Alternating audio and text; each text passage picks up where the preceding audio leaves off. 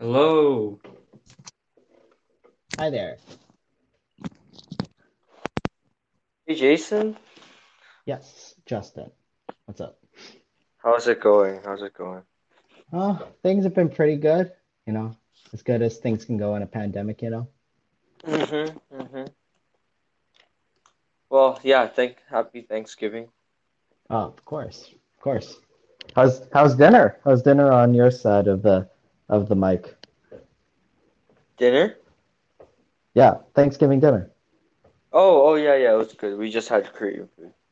Oh, okay. yeah. Nice. But anyway, um, yeah, I enjoyed my birthday on Friday. Mm-hmm. Happy belated birthday too, by the way. Thank you. And then that was the day we signed Holtby, so that was a that was a good that was a really good signing. Mm-hmm. Yeah, today that's that's what we're gonna talk fair. about. That's what we're gonna talk about today. Mm-hmm. Mm-hmm. signing uh Vancouver Canucks. So let's get started. Cool. How how long can you do it? You you said uh you didn't want to do it for too long. I didn't Yeah, want to today yeah. Uh, probably could be like about an hour and a bit. Okay. Got got Okay. work tomorrow, so that's just why that like you know. Okay. I do I think get we we we have a lot to talk about for sure. we So do we do. we'll Let's we'll we'll uh, figure out some way to my goal is forty minutes. My goal is forty minutes, but we'll see how much we can do. Sure, sure. Okay. Uh yeah, let's get right into it. Um so yeah, it's been a busy weekend, busy free agency for a lot of teams. Um so yeah, Jason, your thoughts on what we've done so far? Sure. Uh, like Vancouver in general, just like the NHL in kind of general. I want to focus on Vancouver, but Yeah, completely up to you. Uh, you know, I think I think overall what I've seen with the Canucks, it's in general a little less activity than I expected. And on one sense, you know, the fan in me kind of gets disappointed because you always want your team to be the most active, the most developmental, the most, you know, the most like generating buzz, the, the team that is generating like, you know, the highest upside in in uh, the off season. But then there's also kind of the rational side of me that sees that, you know, obviously we're in a pandemic year there might be even be times where some teams will actually want to stay quiet because they're seeing that there's a cap crunch, they're seeing the expansion draft is coming up, and there will be times where people rush out to get pieces, but then maybe seven to nine months from now when the season's actually starting and it's around trade the trade deadline and people think about oh what if i what if we had extra pieces that we could lose to seattle for nothing? We could just you know try to get what we can for the pieces that we have at the moment and i think there are some teams that are acting pretty quiet for example like with vancouver before the nate schmidt trade of course that i thought you know, I can understand why certain teams are quiet. A, because of revenue. B, because there could be opportunities in the future to get pieces for the cheap.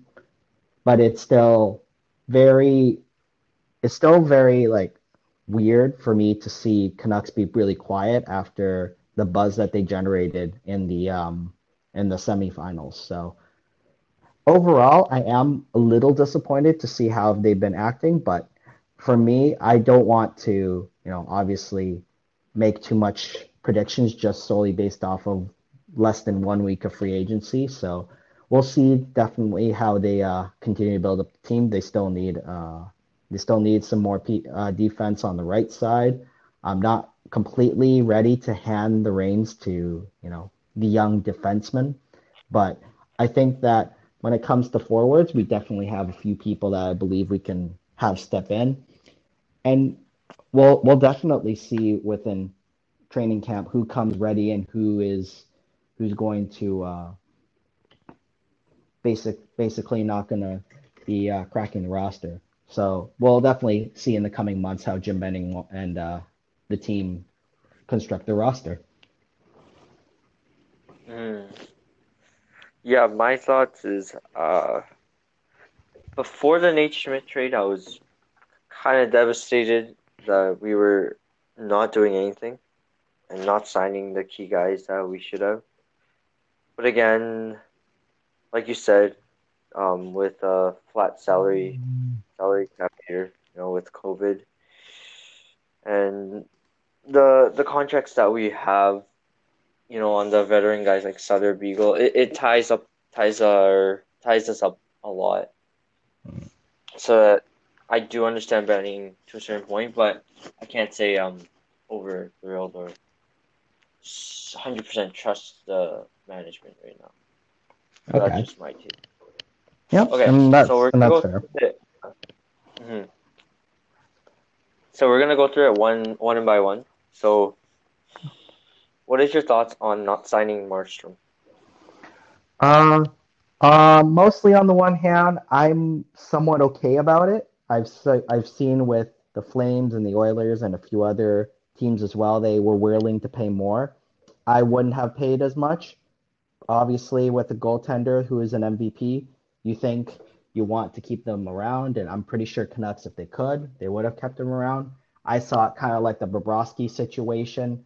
You know, if they're asking for too much money in term, know that goaltending can be somewhat of a volatile position and you know let let go of the person if you have to like we obviously saw with Bobrovsky who's one of the best goalies then he signed that massive contract was 10 million for I think 7 years and he re- reverted back to a middle below the pack uh, goaltender not saying that I'm going to see that at Markstrom I think he is a top 10 goalie in this league for sure um, but I think that you know He's no longer working with Ian Clark. It will be a different environment.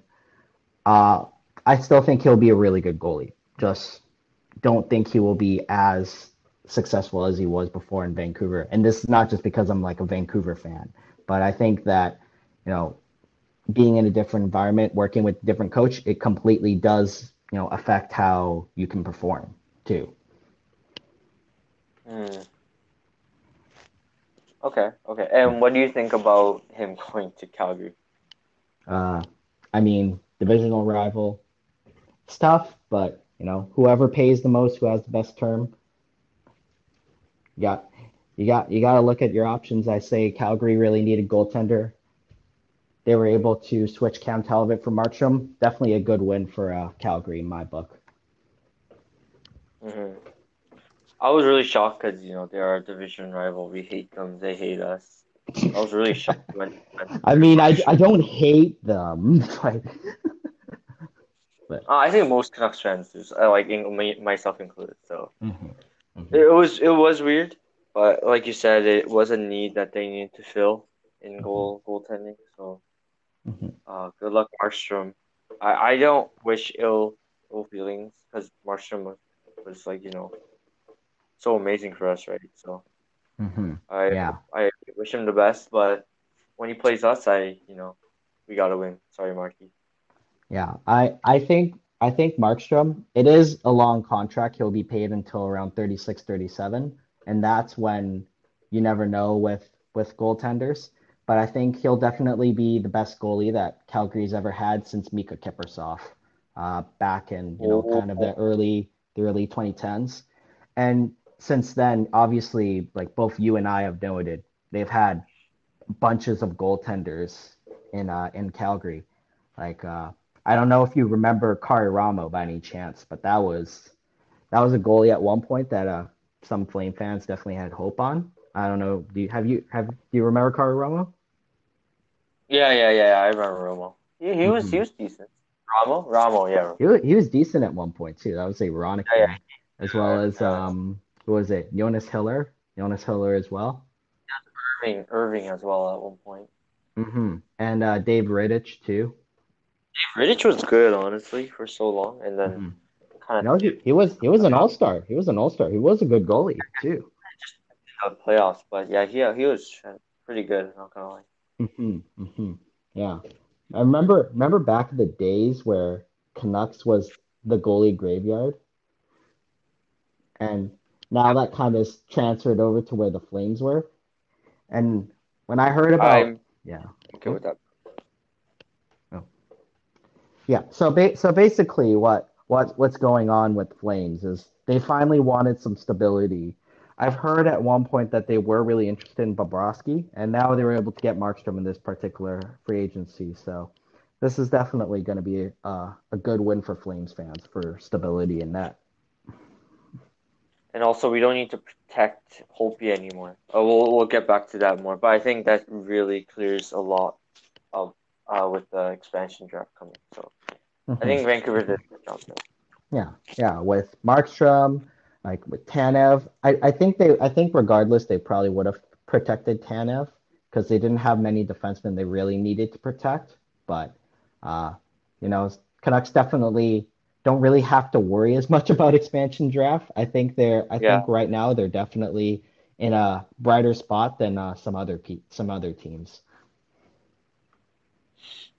All right. Ne- oh yeah. So your, mm, your I guess okay. We're gonna do a grade for each. So your grade for the Vancouver Canucks letting Markstrom go.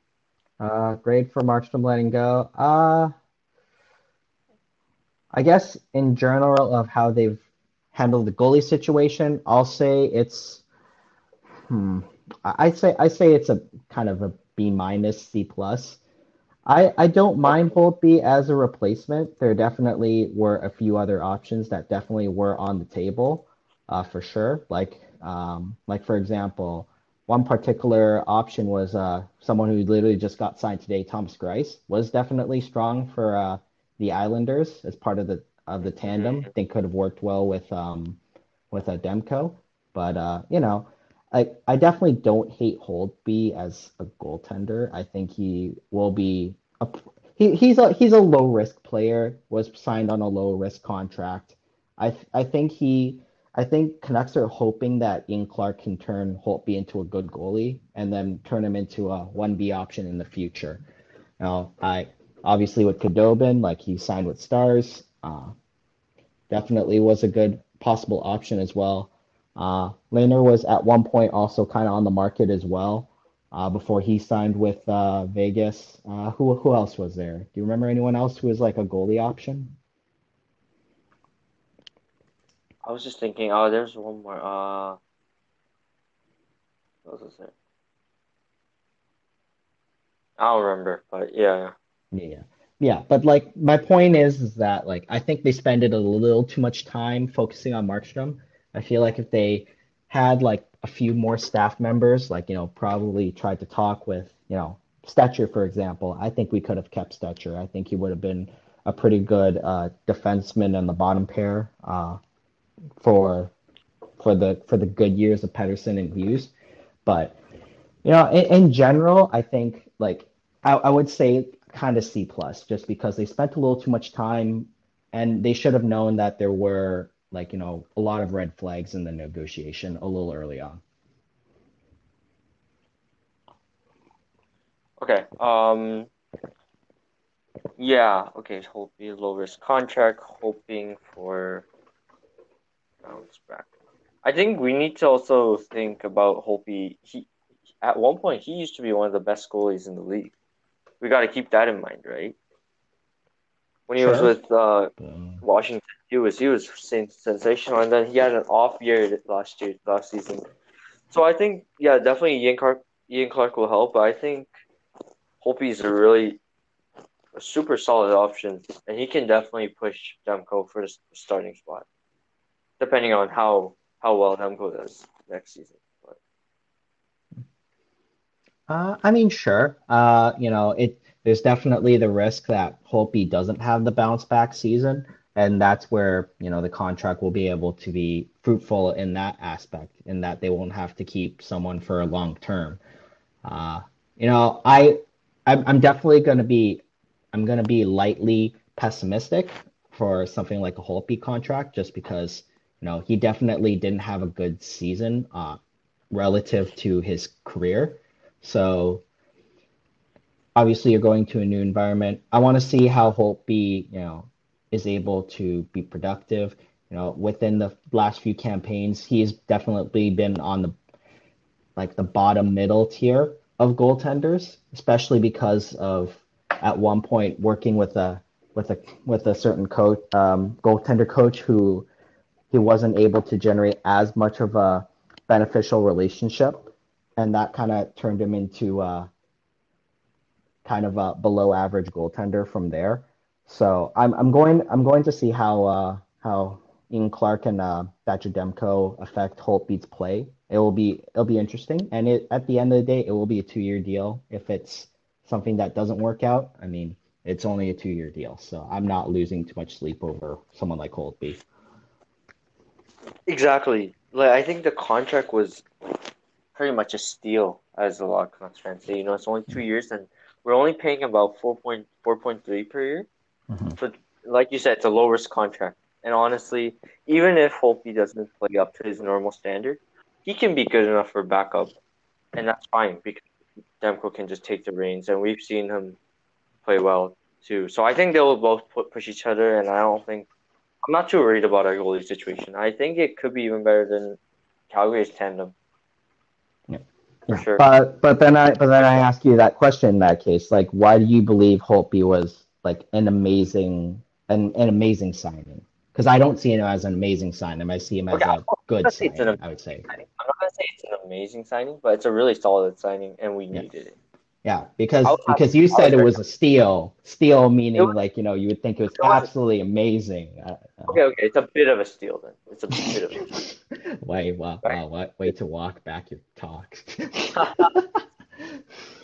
Like, okay, it's not like A plus plus plus. I okay. What would you rate it, Holtby? Holtby, uh, at best B minus. At like okay, if it pays off, like you know, I think he'll be he'll be one A. I don't think he's gonna be world breaking. You know, if if he turns out to be like you know Markstrom plus, then that's when it would be become like a steal, obviously. But you know, at at worst, I can see Holtby as someone kind of like you see you see the tandem with with uh with Greiss and uh I don't know who's who's the other goalie in the Islanders. I forgot who the other goalie in the Islanders. Varlamov? Huh? Varlamov was it? Varlamov? Yeah, Varlamov. So like I could see it like you know Varlamov kind of Greiss situation where Varlamov is like is like Holtby, which is kind of ironic because Varlamov used to play for Washington, uh, and you know obviously with that Demko is going to be the younger guy is going to continue to build up more game time. I can see Holtby playing around 45 plus games with Thatcher Demko taking a little bit more of the load. I, I especially with a pandemic shortened year, it, it it can it can work out. I don't think he's going to be as game breaking though. I think it's just no risk because if if Holtby's not so good, he can just become a backup, and if he's good, surprise Demko, then surprise us Canucks fans, and he can take the starting reins for a little bit. You know, I think they'll definitely split time, but I, I just say yeah, as a win-win. Mm-hmm. So I'm excited. I don't think there's too much risk to it. You know, so Yeah. Yeah. Yeah. I, I, I don't see Holtby filling up the entire role of Markstrom. Dr. Demko is definitely going to have to step up a little more. I think if Demko didn't have that amazing performance that he would have with Vegas and we lost Markstrom, I'd be way more pessimistic, honestly. I I think I would be as well. I would be as well Because sure. because we haven't because if we didn't if we never had Thatcher Demko be absolutely amazing in that Vegas series, then I think all of us would be very skeptical on how Demko could play 30 plus games. Yeah. And you know the weird the weird thing is people still can be pessimistic too. Right. Oh yeah, they can still say, "Oh yeah, it was just only three games." Although he was ama- is absolutely sensational. It's just three games Mhm. in a whole season. My falter, right? Like there, there's people probably thinking that too. Well, no, I'm not too worried. Too worried, and um, I think you have to think of it this way. You know, would you rather take Holtby for two years at 4.3 annual, or do you want to take Markstrom six for six? I'd like I'd like to think I'd like to think somehow like we would pay a little less, like maybe it would be 5.5, but I wouldn't want 6 years with Markstrom. That's, Yeah, exactly. I think- that's- I think that's the thing. Honestly, yeah. In terms what Calgary's done, we're gonna talk about the other signings like like very soon. But I think they might be in trouble. Like I, they tied up a lot of money with our former players. They're trying to become us, right? So it's interesting.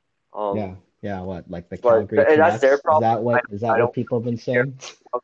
Yeah, I can care less about Calgary. I just care about Markey and Tanev. But Mhm. yeah, Mhm. anyway, my rate is an A minus for Hopi. You'd say A And then minus. Okay.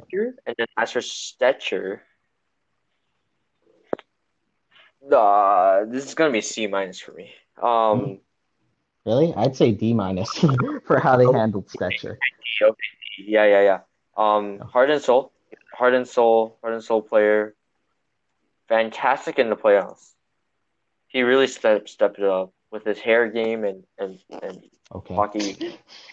Yeah, but and you know he just he loves Vancouver. You can tell he wanted to stay. Um, but we were just being, we I don't know what we I don't know what Benny was thinking. Because Detroit took him for one point seven seven. That's a bargain for Troy, Mhm. and I cannot believe.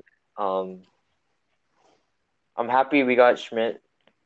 If we get like a Vatanen or in a trade and an Erik uh, Cernak, then I Mhm. guess it makes up for it. But right now, it hurts. It hurts to lose Troy because he could have fit fit in nicely with Edler or or I guess Schmidt or something.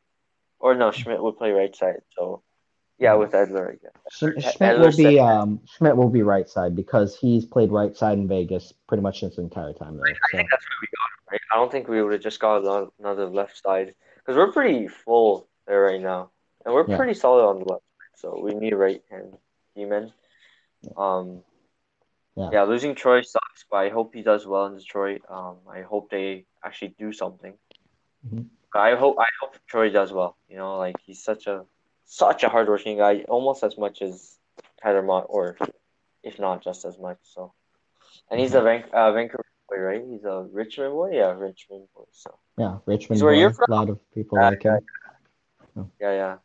Yeah. Um, Yeah, I, I think I think Stecher is definitely plateaued in his own potential, but I think there's nothing wrong with someone who can play the third pairing and can do it very reliably well.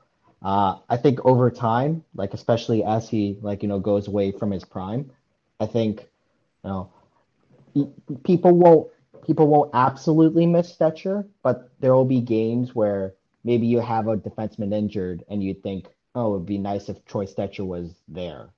You know, that's Yeah. basically how I feel about something like Troy Stecher. Completely removing the element of like, you know, he really wants to play with Canucks. Maybe also the heart and soul. Like you, like you know, there's definitely been an outpouring uh, for for Canuck fans and even Canuck players, like on Instagram for Troy Stecher's post on Instagram. Like you know, you saw a lot of uh, Canuck players uh, reply to him saying that you know we'll really miss you.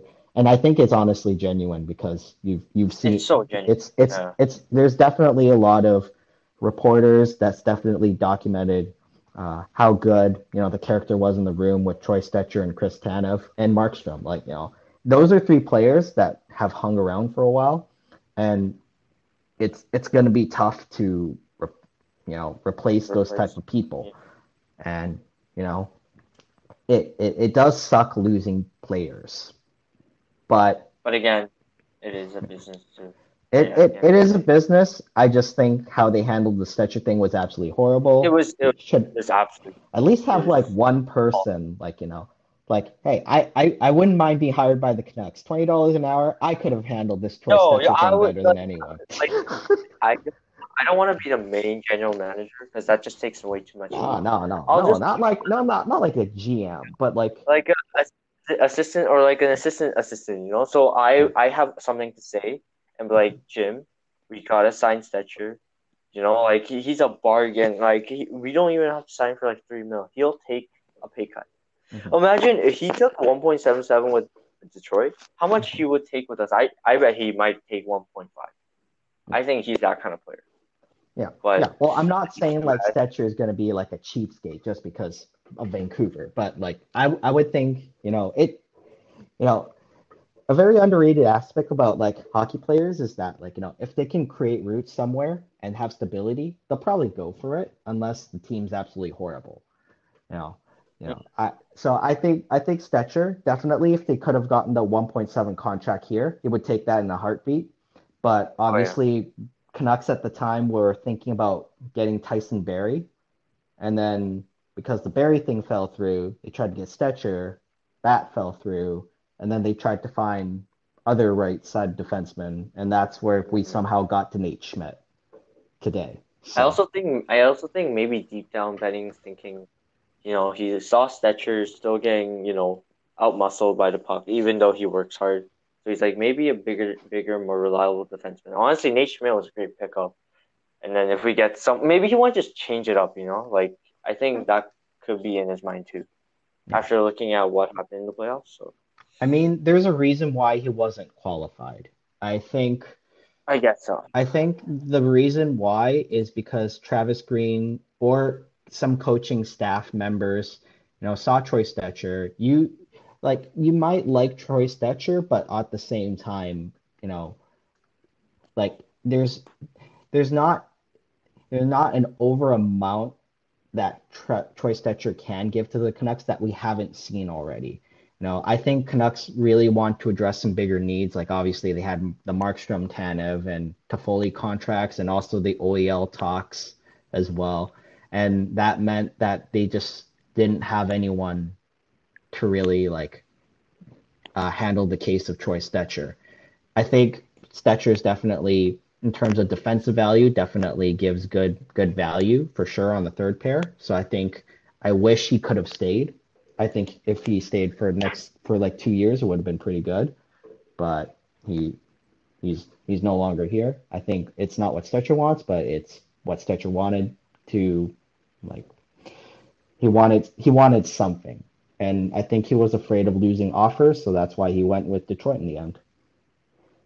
I get, it, yeah, I, I could see that. Like, I, I think I would like you know anyone would rather play with the team than not playing with the team, right? So yeah, um, like I'm, I'm happy for. Yeah, yeah. Like you don't you don't think about like leaving your favorite town in Vancouver to go to Detroit. You know, I I, no. I, I personally don't. I don't think that's really what a lot of very very very few people would think that. Maybe Troy Stecher would could think like Detroit gives them a little more time, but past that, like it, it's basically a sinking ship at the moment. You know. It is. Uh, I can't. I can't imagine how he's feeling. You know, like he's going through a lot. You know, he lost his dad too. Mm-hmm. Yeah. Same with Markstrom. It's oh man. Uh, anyway, um. Yeah. So don't, I say don't, don't lose your dad, or otherwise you won't be signed by the Canucks next. yeah, basically, um, Oh man, Boeser. Oh, that was a close call. Anyway, uh, mm-hmm. oh yeah, Tyson Barrie. Uh, what do you think? We didn't sign him. Uh, did you want him or did you not? What, what, what, what I think he could be good on the power play, but Edmonton. There's a reason why he went with Edmonton over Vancouver. There were rumors that Vancouver were going to offer a little more money, but yeah, he went to Edmonton I'm in the end. Why we didn't pay that much, actually probably would have been around four. I, I from from what I've been seeing, probably would be four. Five mil, yeah.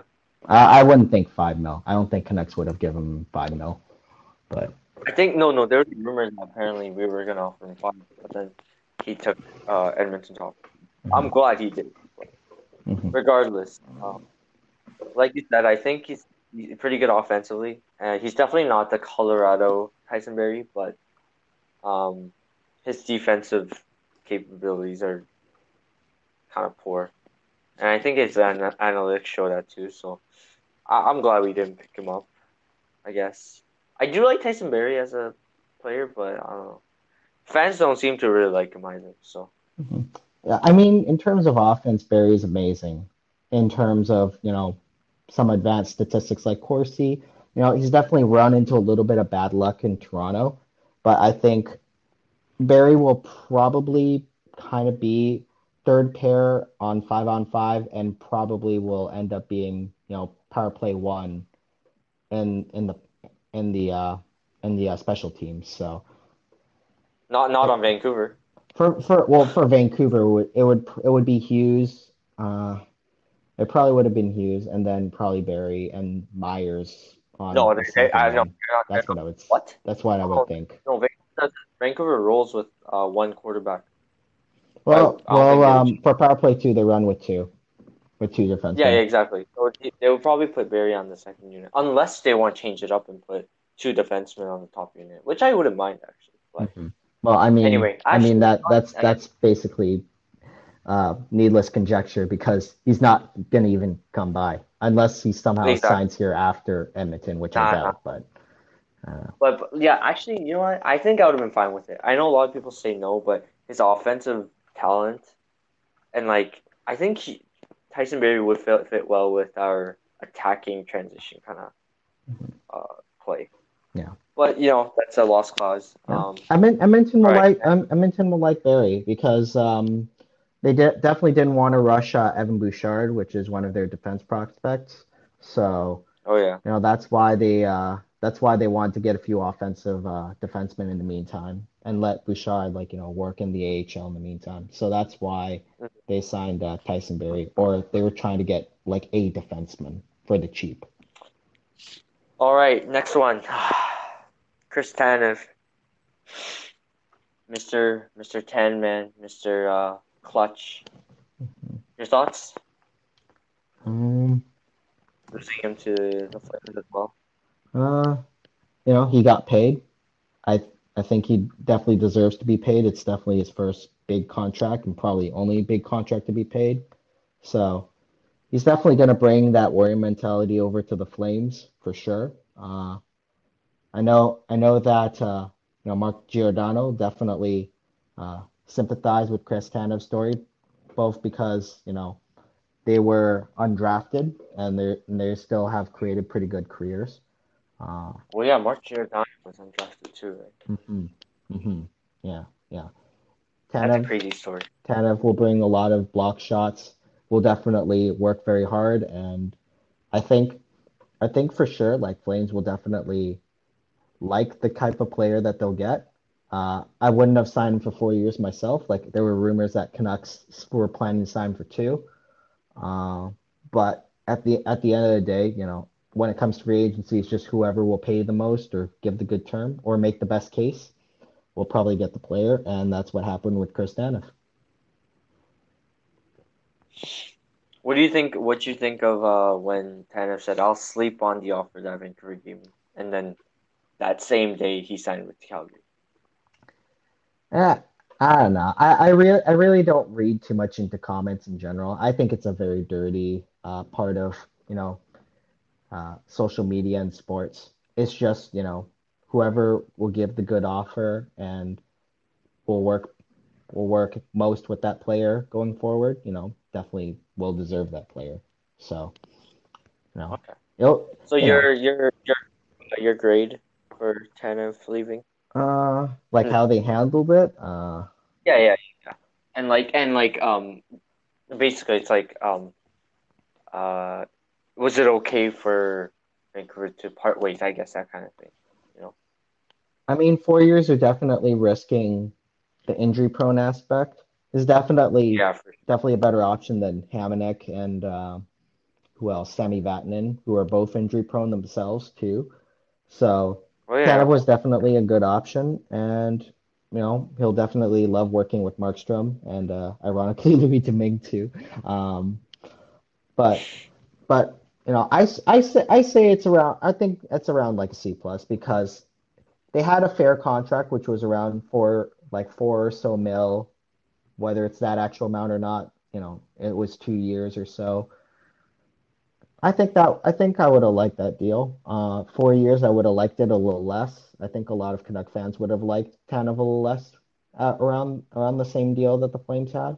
But uh, you know, Canucks had their line in the sand, and uh, Tanev didn't want to have that line in the sand, so he wanted to get paid. So this is this is uh the Vancouver side. It's a C plus for them, right? Yep. Okay, okay. All right.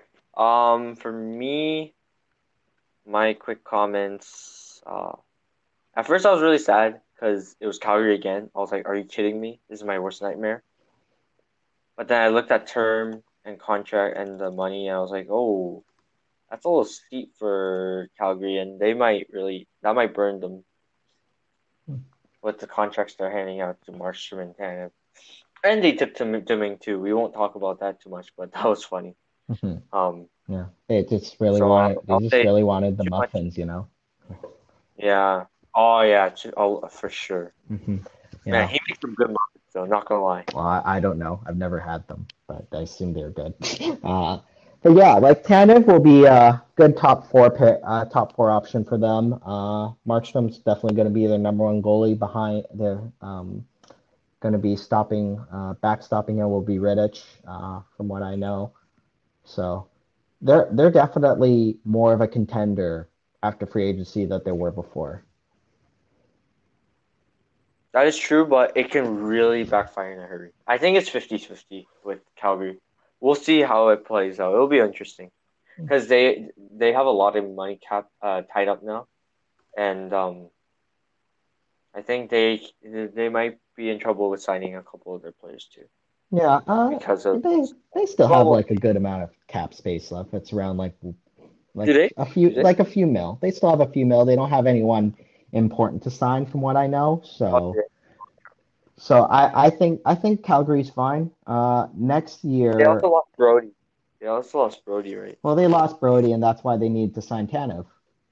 You know, so that's But Brodie's on the left side, so Mhm. I don't know who they replaced him with, but maybe I don't know, maybe Kylington or something. I don't know what. well, they replaced Brodie with Tanev. That's why they signed Chris But Tanev. wait, wait, Brodie- Is is Brodie a right right side defenseman? Yeah, Brodie's right side. Oh, okay, okay. Okay, makes sense. Mhm. Mhm. Anyway, yeah, that'll be interesting facing Calgary. It'll be a mix of emotions there. Yeah, yeah. Um, It- It'll be, my it'll be grade- What do you think? What do you think? honestly, my grade's a solid B. Mhm. You know, I think I, I I don't think Tanev was. It's hard to say. But I don't think Tanev was a need. He wasn't a must. Because of like you know he was getting older and contract wise how much he wanted and if we paid him four mil or I don't know how much it was but for four years I don't know It'll that might have tied us up. Yeah, it would have been four years and uh, modified no trade clause. That's what uh, Exactly, yeah, yeah. And also Myers changed to a modified no trade clause, which is better too. Mhm. But okay, um, so that's Tanev. Oh, this one's heartbreaking, but okay. Toffoli Toffoli? to Montreal. Toffoli's your heartbreaking one? That's interesting, actually. It is, it is. Uh, so yeah, your thoughts on Toffoli? Uh, I don't know. It, it, it's it's weird because on one hand, I would have loved Toffoli, but in the same time, like I think forwards in general, especially on the wing, are definitely a little bit more expendable uh, when when it comes to the construction of a team. So uh, obviously, you any any any team would like to have you know a more solidified right wing with Tyler Toffoli. You have to realize at the time we had Brock Boeser injured, and that's why Canucks really wanted uh, a right wing scorer. And you know that's why I'll even go along the lines of like I I don't actually really care about you know the fact that oh we traded a second round pick in Tyler Madden for Toffoli like for 17 games of Toffoli. That's not really the concern I really had. Like I think I think I would have still done the deal because at the time you really wanted to go for the playoffs and Toffoli was an openable option. I would have still done the trade. Uh, you know, and he's 28 still, from what I remember. He he definitely got a solid contract for sure. I wish, you know, we definitely got that type of deal. We definitely don't have the cap space, so that's why Canucks really couldn't give him a good offer. So honestly, at that point, you, you just have to throw your hands up in the air and say, you know, we, we really can't we really can't sign you and give you a good offer. So Could we not? Could we not sign him? We still had eight mil, right? well, this is before having to get a top four defenseman. Obviously, we got Exactly. top, four and Nate Schmidt. Like, um, Mhm. but you know, it, it it's it's tough because the bigger priority is defense, not not That the not the wings. So that's why. we still have paper tenant on arbitration. Mhm. Yeah, yeah. So, and you also have Vertan, and you still have Gaudette. I think Gaudette, you're going to try to get him into a very team-friendly deal. Vertan, and we'll see with arbitration or if they'll figure out something. I, I think, I think, you You know, you would could, would be more three mil more, but at the same time, I kind of want us to keep Jake. Mhm. Hot take a little bit. I don't think it's really a hot take, but I think, I think I- it's it just, I think it's common, I think it's somewhat common sense, you know. I don't know. Canucks Nations is pretty pretty fired up wanting Jake gone. But Yeah, I mean, I would I would have been I'd be I'd be more on the camp of just wanting Loui Eriksson to go or Brandon Sutter to oh, me too. I But I'm pretty like, sure I'm pretty sure Jim Benning's tried. yeah, I'm I'm I'm sure I'm sure he's might, tried for sure, might but he might be able to unload a Sutter contract mhm. if we're looking for another defenseman or maybe a winger. Yeah. So we'll see. But I think at this point, Jim Benning's figured out with Roberto Luongo and like a few other like contracts that having dead cap space for the sake of bad cap space, like or just wanting to get rid of players, definitely will hurt you in the long run. You know, I actually completely forgot about Ryan Spooner. Ryan Spooner as well. Um, so probably what Benning's saw was that, you know, if I buy out another bad player, we're just kicking the can down the road again sometimes you just got to take your medicine when it comes to some bad contracts. That's probably why they haven't bought out Sutter, and I don't really expect them to buy out Sutter either. oh interesting. So your final grade for Toffoli Uh. I don't know. I, I don't think they really talked with Toffoli that much from what I know.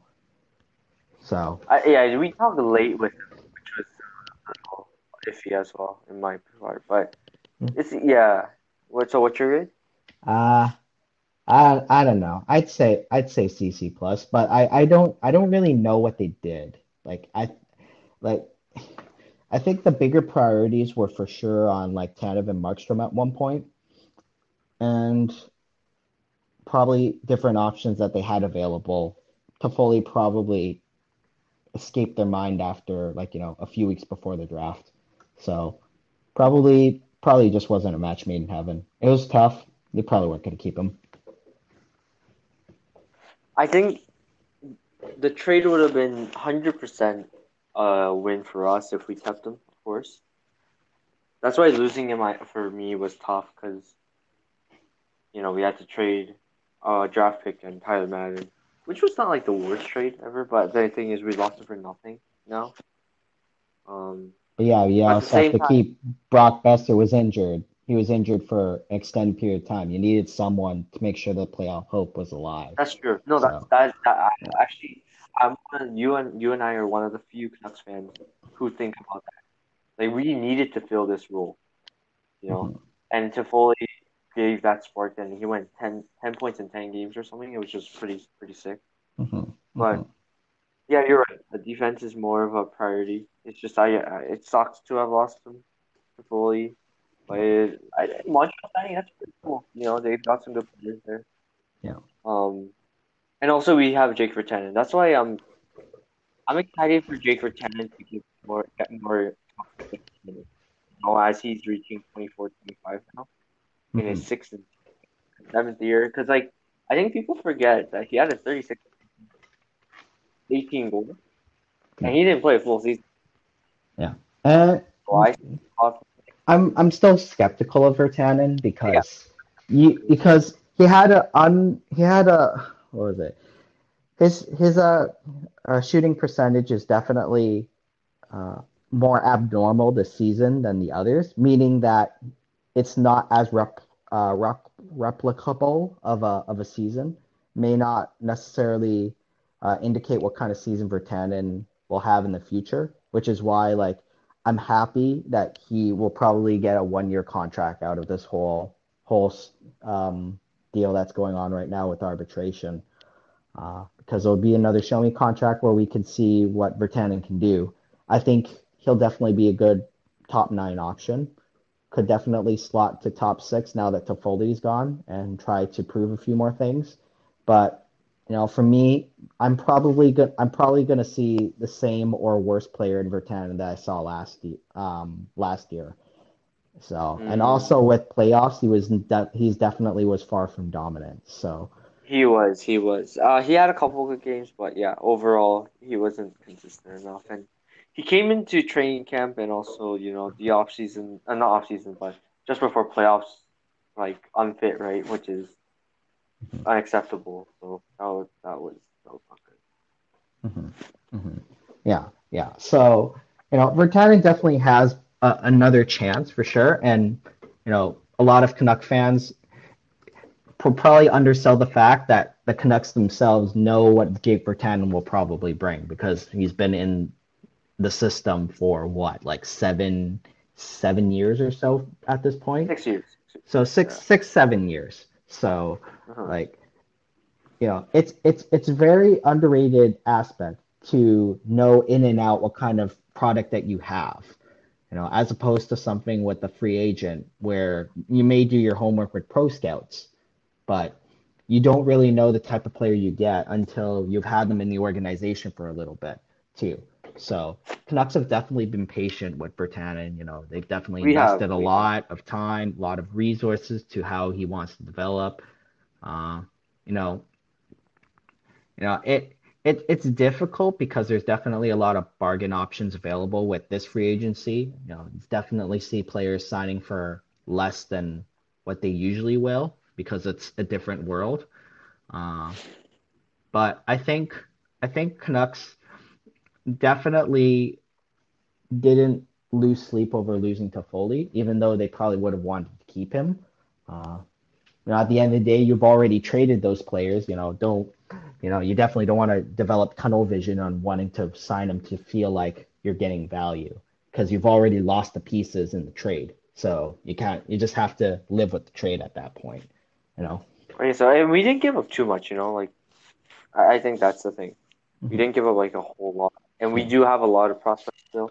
We have one of the deeper prospect pools still, right? So mm-hmm. I think I think it was expendable sure. Yeah, yeah. I think I think also like a lot of fans have trouble, you know, mitigating the cost of a trade and you know, kind of living with the trade in general. If the player like goes away after like a while or like the context like you know becomes more clear after like you know a few more seasons out, because you know like how I see it is you know, like let's say for example, you're like waiting for an elevator, you know, and you think to yourself, after 20 seconds and the elevator didn't come by, you know, you think to yourself, man, I could have just walked up the stairs and that would have been quicker than like waiting for the elevator.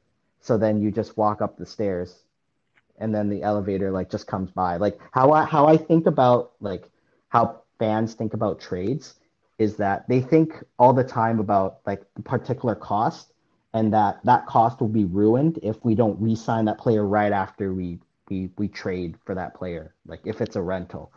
Because yeah trades work in different contexts you know. If if it's not worthwhile to sign someone like Tyler Toffoli like don't add cost on top of what it what could be a worse situation because then you get times where some people sign bloated contracts because they what becomes a rental becomes someone who even extends out even further and could cost you more in, in the long run too.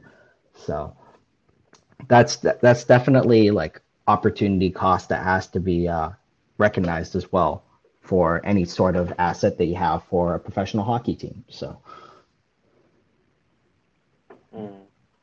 Mm-hmm. Interesting. Interesting but yeah, like in in in, gen- in general with Tyler Toffoli, like like I said, CC plus. I don't think, I I don't I don't think I really like care as much now that Toffoli is gone, just because. It like we definitely have like you know a few more people coming in. Like we got Nils Hoglander, we got Virtanen who who he has might, another shot. Might, so he might play full. He might he might get a shot actually. That'll, that'll yeah. be interesting. Yeah. I think I think what's underrated also we also have Baertschi, but I think Baertschi might be sitting like the start of the season out too. So who knows how that's gonna go about as well.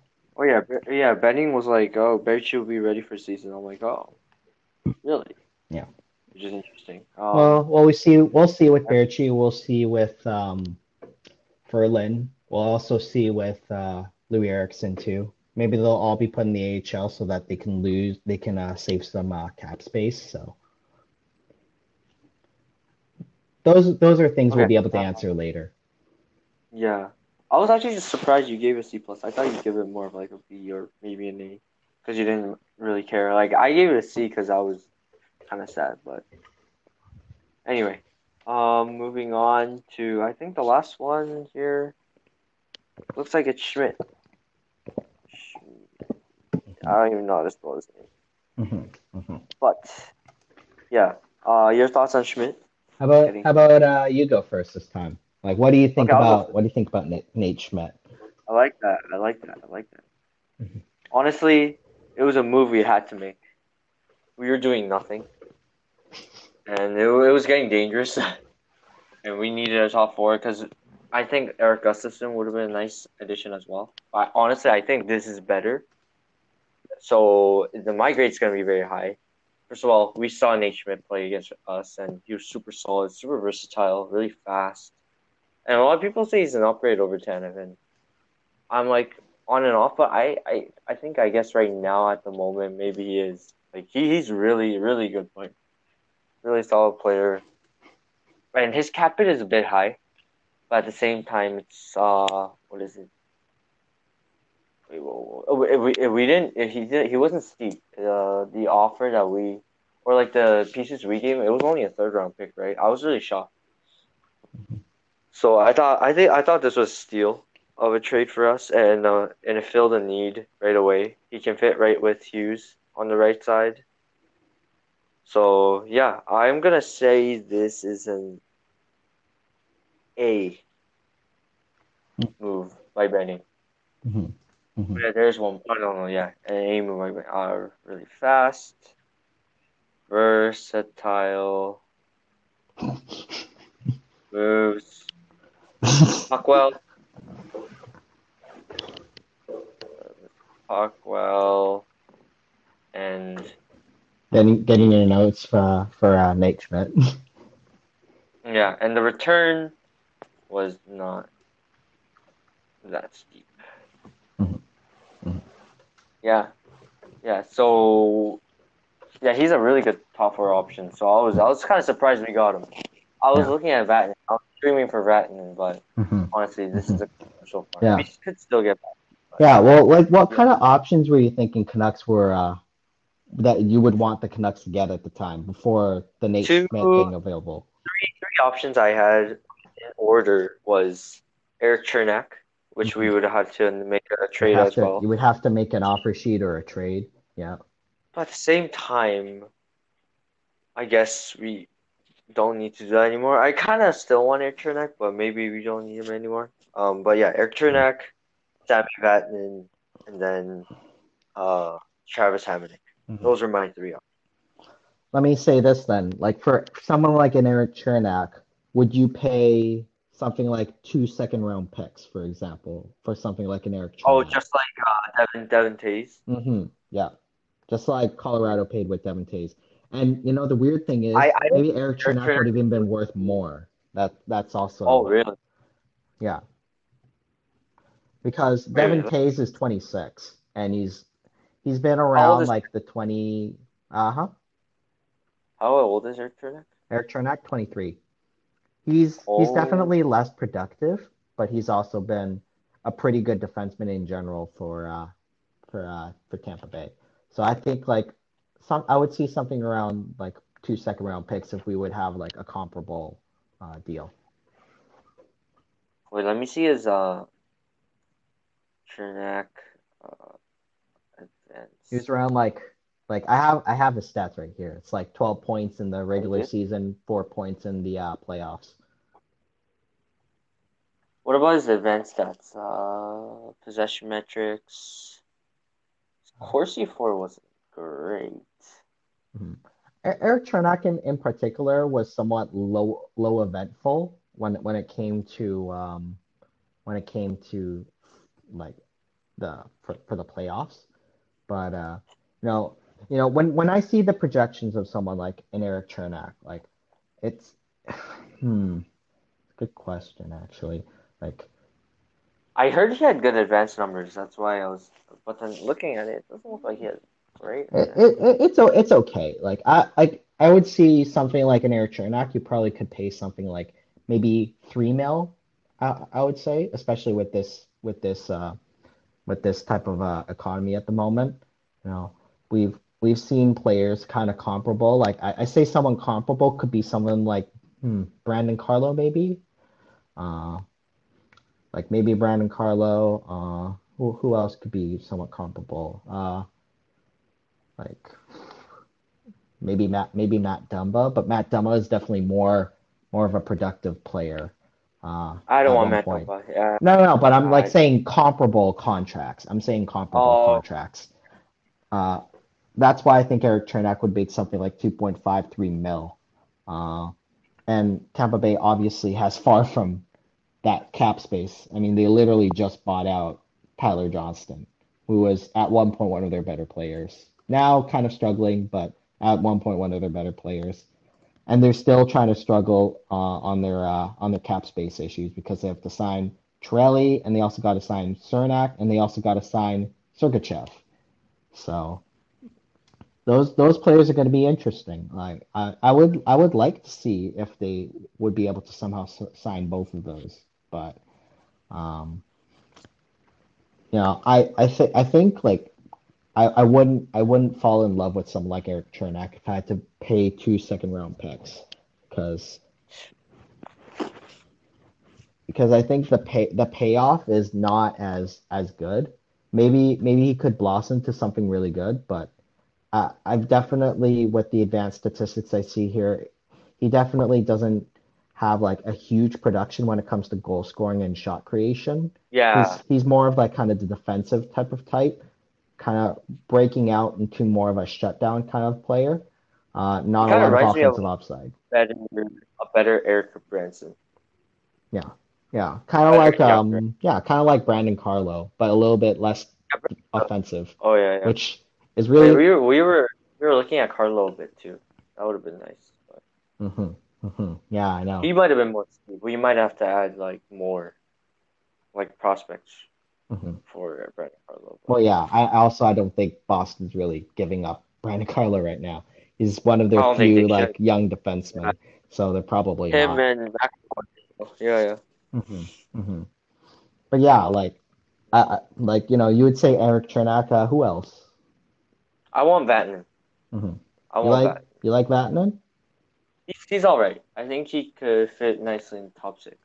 Hmm. Maybe a top. Yeah. What do you think? What do you think?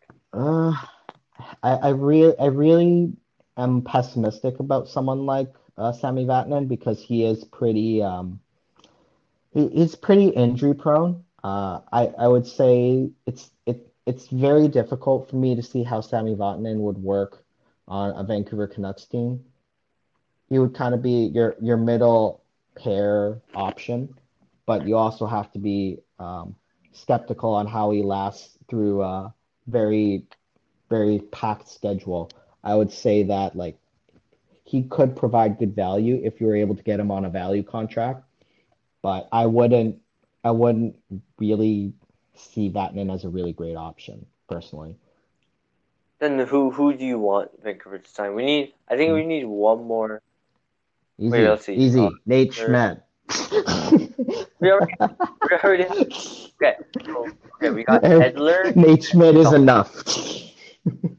Hughes, and Schmidt. Then we have uh, a mix of Juolevi and Jordie Benn, and then on the right side we have Rafferty. I guess we need two right now, but I'm okay with giving Rafferty a shot. Hmm. But maybe we do need more. Yeah. Yeah. Like with Sami Vatanen, for example, like he he definitely struggled with New Jersey, definitely kind of reverted uh, on on his particular uh, upside from when he was with the uh, Anaheim Ducks. So also the But fact again, it was New Jersey, right? Yeah, yeah, Yeah. and he hasn't he hasn't played like more than 50 games the last two seasons. So it's definitely a testament that he could start getting he could start get a little more brittle, especially because he So started he's his he's 30s. kind of like the new Chris Tanev, I guess. Mm, they're, they're, diff- they're different types of players, so you can't really say he's a Chris I mean, in terms in terms of injury prone, Yeah, because yeah, yeah, yeah. yeah. okay. He's definitely less uh, able to block shots, a little more focused on the offensive part of the game. So uh, I So would who do you say, like, hmm, uh, it's tough. Like at one point, I really liked Travis Hamonic, but he's also like I, I would say he's a worse story than Chris. better. Chris Yeah, I think I think I think I think Hamonic's worse than Vatanen. hmm hmm I wish we could have like you know, like when when it came when it came to the trade side, like I was kind of thinking about um David Savard at one point. He was a really good penalty killer. He wasn't super flashy, but can play like the top four role, kind of like Chris Tanev, and is only one year left at 4.25. So from what I, from what I'm seeing here with Cap Friendly, so that was one target I had in particular as well. Uh, this is a very uh, unknown player from Florida because actually, ironically, like Florida players don't really generate a lot of buzz. But uh, Mackenzie Weegar was also a pretty interesting guy as well. A little more Oh cost yeah, we controllable kind of player. well. Mm-hmm. Mm-hmm. Yeah. Uh, I've. I've I've always been a fan of Damon uh, Severson as well, but uh, he's def he's definitely uh, harder to get. Uh, would be a bigger would be a bigger uh, pay for. Uh, obviously, there's Erik Cernak, but you know you would have to pay an offer sheet, or you would have to trade for his RFA status. So Hmm. So you wanted Weegar, I guess, if we can yeah, Savard, I'd say Savard. That's that was a player that I was looking at. Um, I guess on the free Who agent who would we have market, up? maybe maybe I'd say maybe I would say um, Travis Ham Hamonic or Ron Hainsey. Is he a right side guy? Who? Ron Hainsey. Ron He's a left-hander. Yeah, I, I think I think he played right because he played with uh, Morgan Rielly, right? Was Morgan Oh, Rielly right? I don't remember. hmm Anyway, um, okay, okay, all right. Uh, and then your thoughts on Schmidt? Mm, Nate Schmidt. Uh, I think Nate Schmidt's a pretty good ad. He's definitely better than um, definitely better than Tanev. He he's basically the all around top four defenseman. He's he's strong when it comes to um, when it comes to offense generation. Uh, he's definitely a little bit less defensive minded than Chris Tanev, but the benefit of that is that he'll be able to drive more play. Uh, I I could definitely see him as an option with uh, Quinn Hughes for sure. Uh, he he has definitely played a lot of tough minutes with Vegas, and you know the 5.9 deal is definitely somewhat of a concern to me uh, for five years. But for the type of play that he'll generate, obviously we'll have to see with uh, how he plays the next uh, five years or so. But I think he'll be a, dis- a decent uh, a decent pickup for the Canucks, especially for a third round pick. It, it is Oh yeah. it is it is tough though because you know in context like third round pick seems like absolutely amazing for a top four guy, but then you also got to realize that they were that Vegas was able to get Petr- Pietrangelo and stay un, Yeah, somewhat under the cap? Oh because. Canucks took Schmidt off their hands. So So basically, Vegas upgraded. yeah, So it was a Pet, win-win. Pet, It was a Petr. Pietrangelo is like a top pair defenseman in this league. Um, I know, can't believe they got Pietrangelo. They're he so he dangerous. is Oh he is God. he's basically elite for the next like for the first half of his contract. He'll be he'll be Oh absolute he'll be he'll be an elite player elite player. Oh, I'm so scared of Ve- Vegas now. Oh my hmm goodness. If But I'm sure Schmidt will like to have revenge against his old old club too. sure sure yeah Gener- And we have generate right? generate those uh, headlines for sure. Vegas, Yeah. uh, and Holtby, uh, Vegas's worst nightmares. hmm hmm Yeah.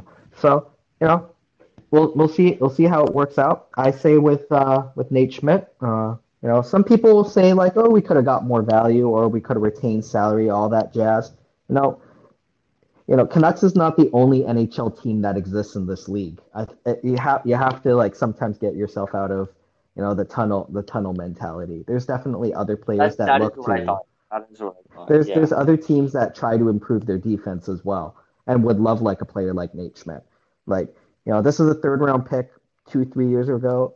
Whether it's a third round or a fourth round or even a fifth round, honestly, I don't really care. Like, what I really care is, you know, the fact that we did give cap relief to a rival in our division.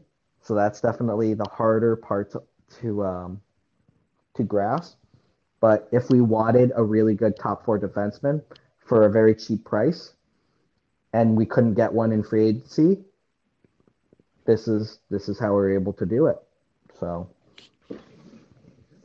I, I think overall it's a good deal, and I, you know, you know, getting out of my armchair, like you know, kind of GM status. You know, I, I think I think Nate um, Nate Schmidt will be a good defenseman for Vancouver for the next few years. Uh, hopefully, hopefully Pettersson and uh, Hughes like him. You know. so, your grade? Uh, I say I say kind of around B plus. I would say B, it's it's B it's a good deal, and you know if if Canucks weren't able to get like a good defenseman like Nate Schmidt, it's def you would definitely be more pessimistic of the Canucks off season for sure. Uh, Nate Schmidt himself is definitely uh, has def has definitely made like a few more Canuck fans happier uh, during Thanksgiving. Agreed, agreed, agreed. Including myself. Including All right. yourself. I right. think that I think that wraps up all the free agents that have been let go and who we got. Um, Um, now, not Oh, yeah, Louis, final- nothing about Louis Domingue. nah, nah, nah, nah, Ah, nah. okay, okay. Uh, Do, do you want to say something? Huh? No. I, I I didn't know if you did.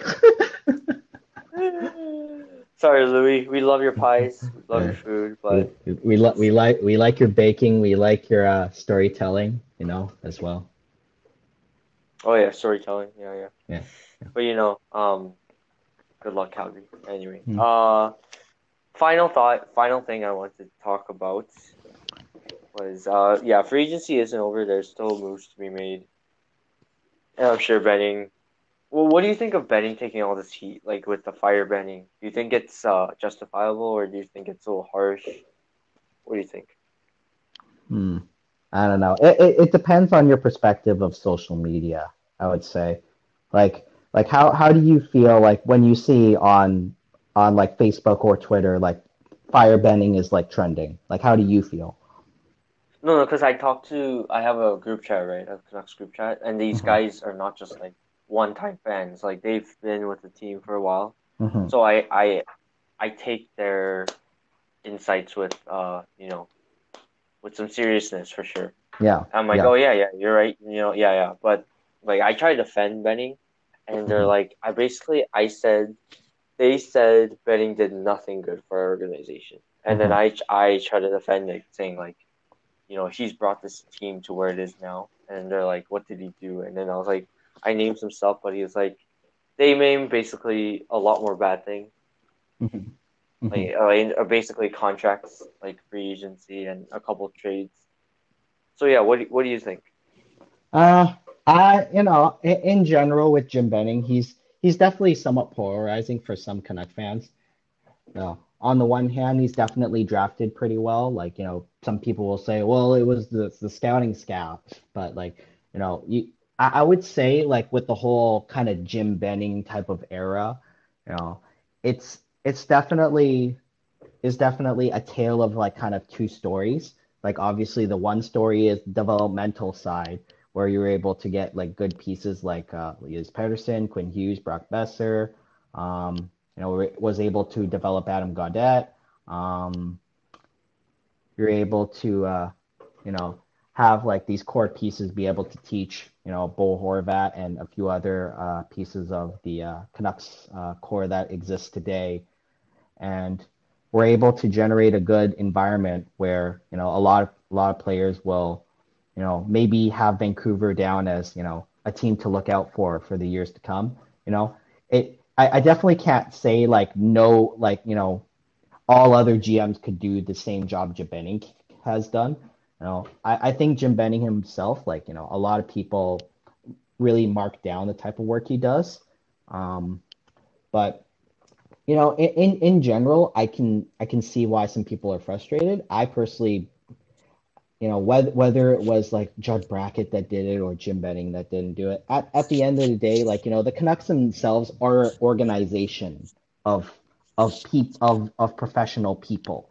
So when I when I think about Jim Benning, I think more about Jim Benning era, and what I see is that I think they've definitely progressed pretty well. Like you know, they've definitely generated some good pieces.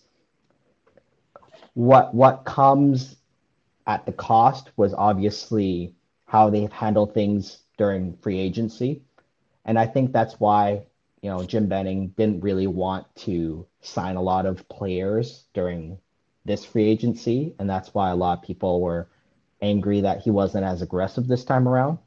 But you know, there were times during other free agencies where he was signing Jay Beagle, Antoine Roussel, and Tyler uh, Myers that he was aggressive, and people got angry about that too. So exactly, I think you. So- I think if he was aggressive this year too, I think it's just it's just it's a lose lose situation. You know, fans are Mm. just way too hard yeah, on our management. So you know, like for stuff like Canucks Twitter and like Canucks, like you know, on Facebook in in general, like you know, I I like I have my moments where I poke fun, but like it's it's all in it's it's all in like um you know in in fun gestures. You know, I I personally think you know Jim Benning is definitely okay. He's not he's not the best GM that I've ever seen.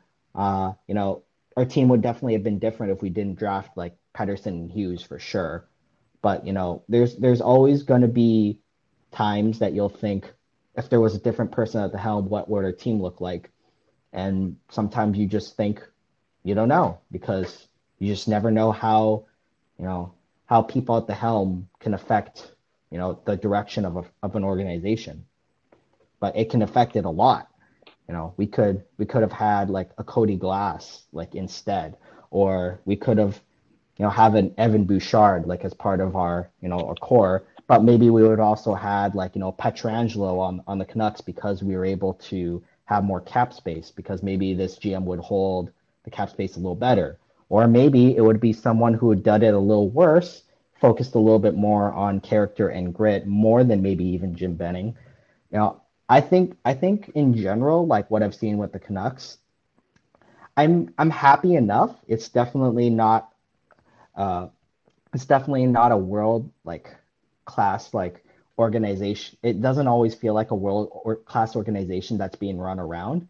But uh Aquilini's and uh, Jim Benning uh and and the organization, I think I think I'm I'm okay with the job that they're doing. Not absolutely amazing, but uh you know, I'll I'll definitely after Jim Benning does eventually get let go, do a little bit more of a in memoriam thing and have a more s- substantial opinion.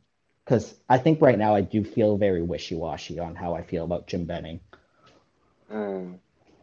What's your overall grade with Jim Benning's tenure with Vancouver so far? Uh, Jim Benning in particular, I'll I'll say something like a B minus. Um, you know, with with with the drafts and how he's been able to um, gather a few good good um, characters and players into league. You know, it's definitely definitely better than the Edmonton rebuild. That's that's for sure. Um, but the, the the signings definitely do hurt. My my personal opinion about Jim Benning, like with with Tyler Myers and Roussel and Beagle, and especially with Loui Eriksson as well. I wish he definitely did a little bit more homework uh, and wasn't as aggressive. But um, you know, every single GM has their own flaws, and you know, I get it because at the end of the day, GMs are people like us too. Sometimes they get their own particular philosophy. I just wish that Jim Benning was a little bit careful with money, not because you know Aquilini's may have a lot of money, but that doesn't necessarily mean you have to spend it. So, but Benning is definitely uh, done better on the developmental side of the Canucks, and that's why I don't call him the worst GM of all time. You know, I don't think he is either.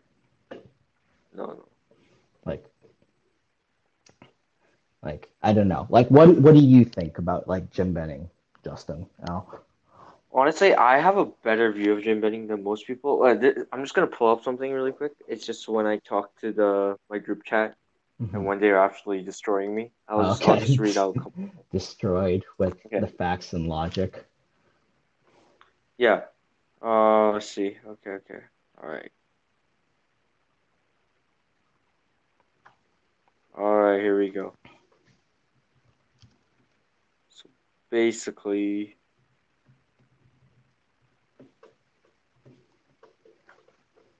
I will say this though, while you're searching for your information, uh, you know, it, it's it's it's tough for me to like be positive like sometimes about Jim Benning because there there are times that you know philosophies feel like they're kind of changing year over year. Like you know, in one year, like with 2015, it felt like we were competing. Uh, 2016, 17, and 18, it felt like we were trying to compete for just being in the playoffs, but we really should have been a little more focused on, you know, developmental side.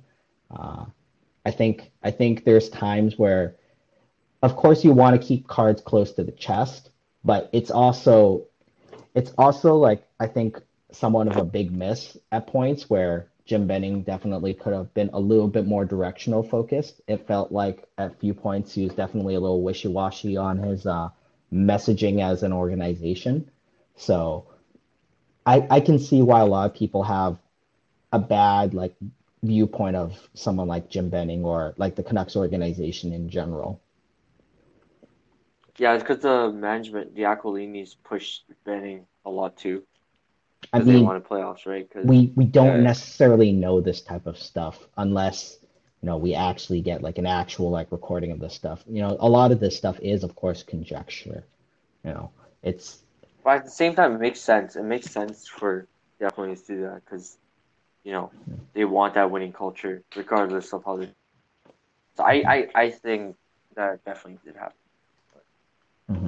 Hmm hmm I mean, it's Like you said, it been what like like five six years with Jim Benning, so hmm yeah. His tenure's been long, you know. So hmm um, he's lasted.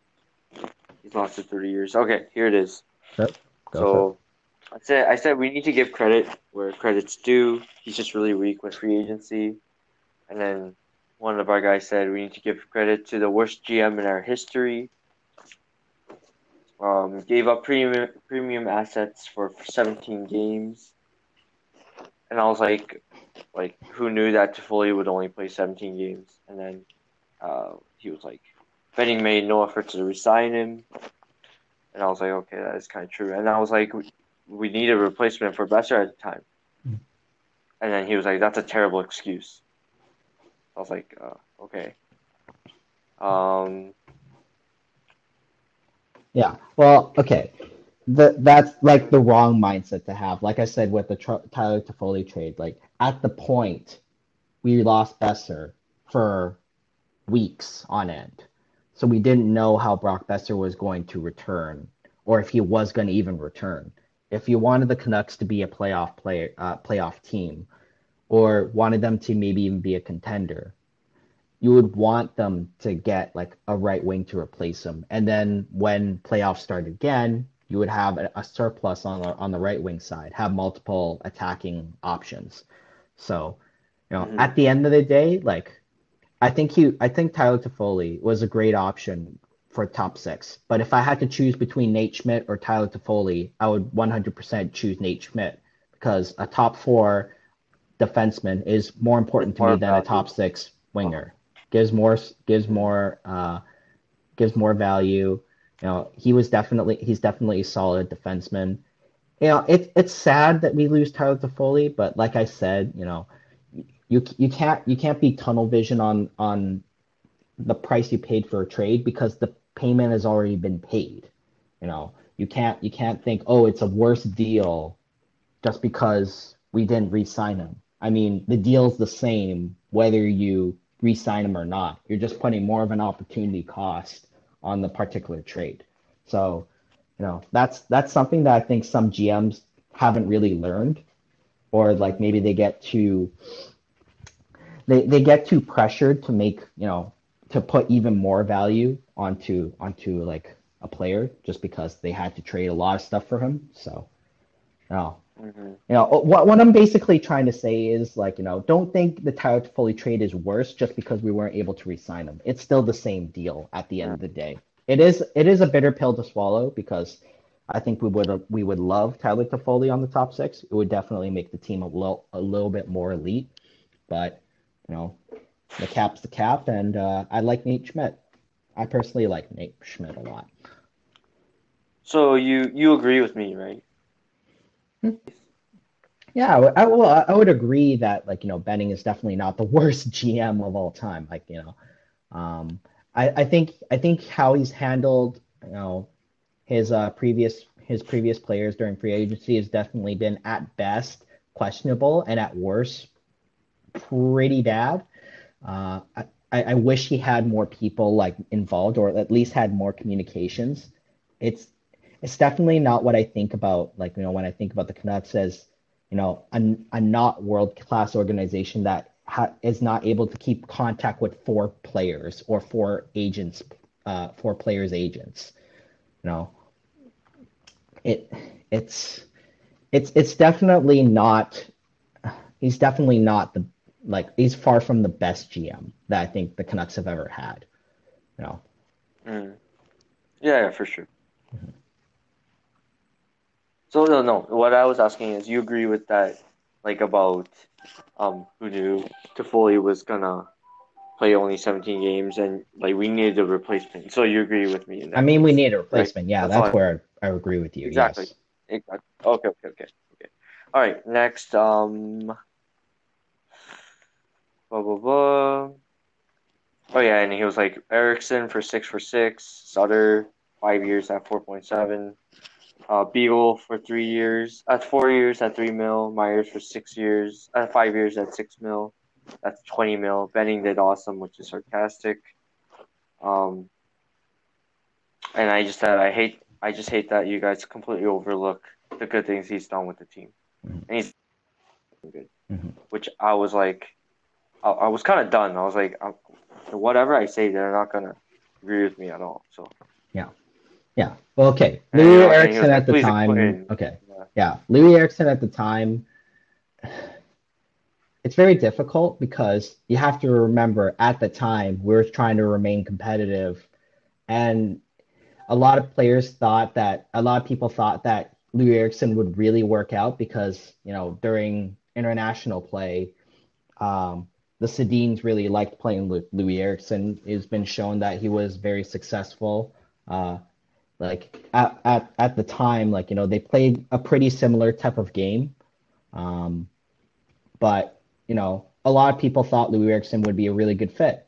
And at, at the time too, six million for a first line right winger, which a lot of people thought that's what Loui Eriksson would be, is actually not a half bad deal, you know. But he was far from that, and it it's very it's it's tough to know things, but you know I think people realize that they definitely overpaid for something like Loui Eriksson, but you didn't they didn't think that Loui Eriksson would turn to like a zero offense player. You know, there's it's definitely also I think also on the player too that he definitely didn't pan out the way that he was able to uh, completely pan out. You know, I, I don't put 100% blame on like someone like Jim Benning for sure, but I think I think the intent was understandable, but the contract long term because with the Sedins leaving, Loui Eriksson was definitely going to be more of a dead weight to a rebuild. So I think the contract and the term was definitely not optimal. Like I would say like like at the time I was kind of rating it around like a C plus B minus kind of signing. Like obviously with hindsight, you would definitely say the signing was almost the almost definitely a pure F. But I thought at the time B minus kind of selling. I think it, I think if if it worked out, people would have a little bit more of a positive viewpoint of uh, Loui Eriksson if he was actually getting 60 plus points with uh, the Sedins. Mm. I think honestly, even at the time, I was like pretty excited, but I think term, I don't know, con- uh, money wise, it wasn't the worst. Mm-hmm.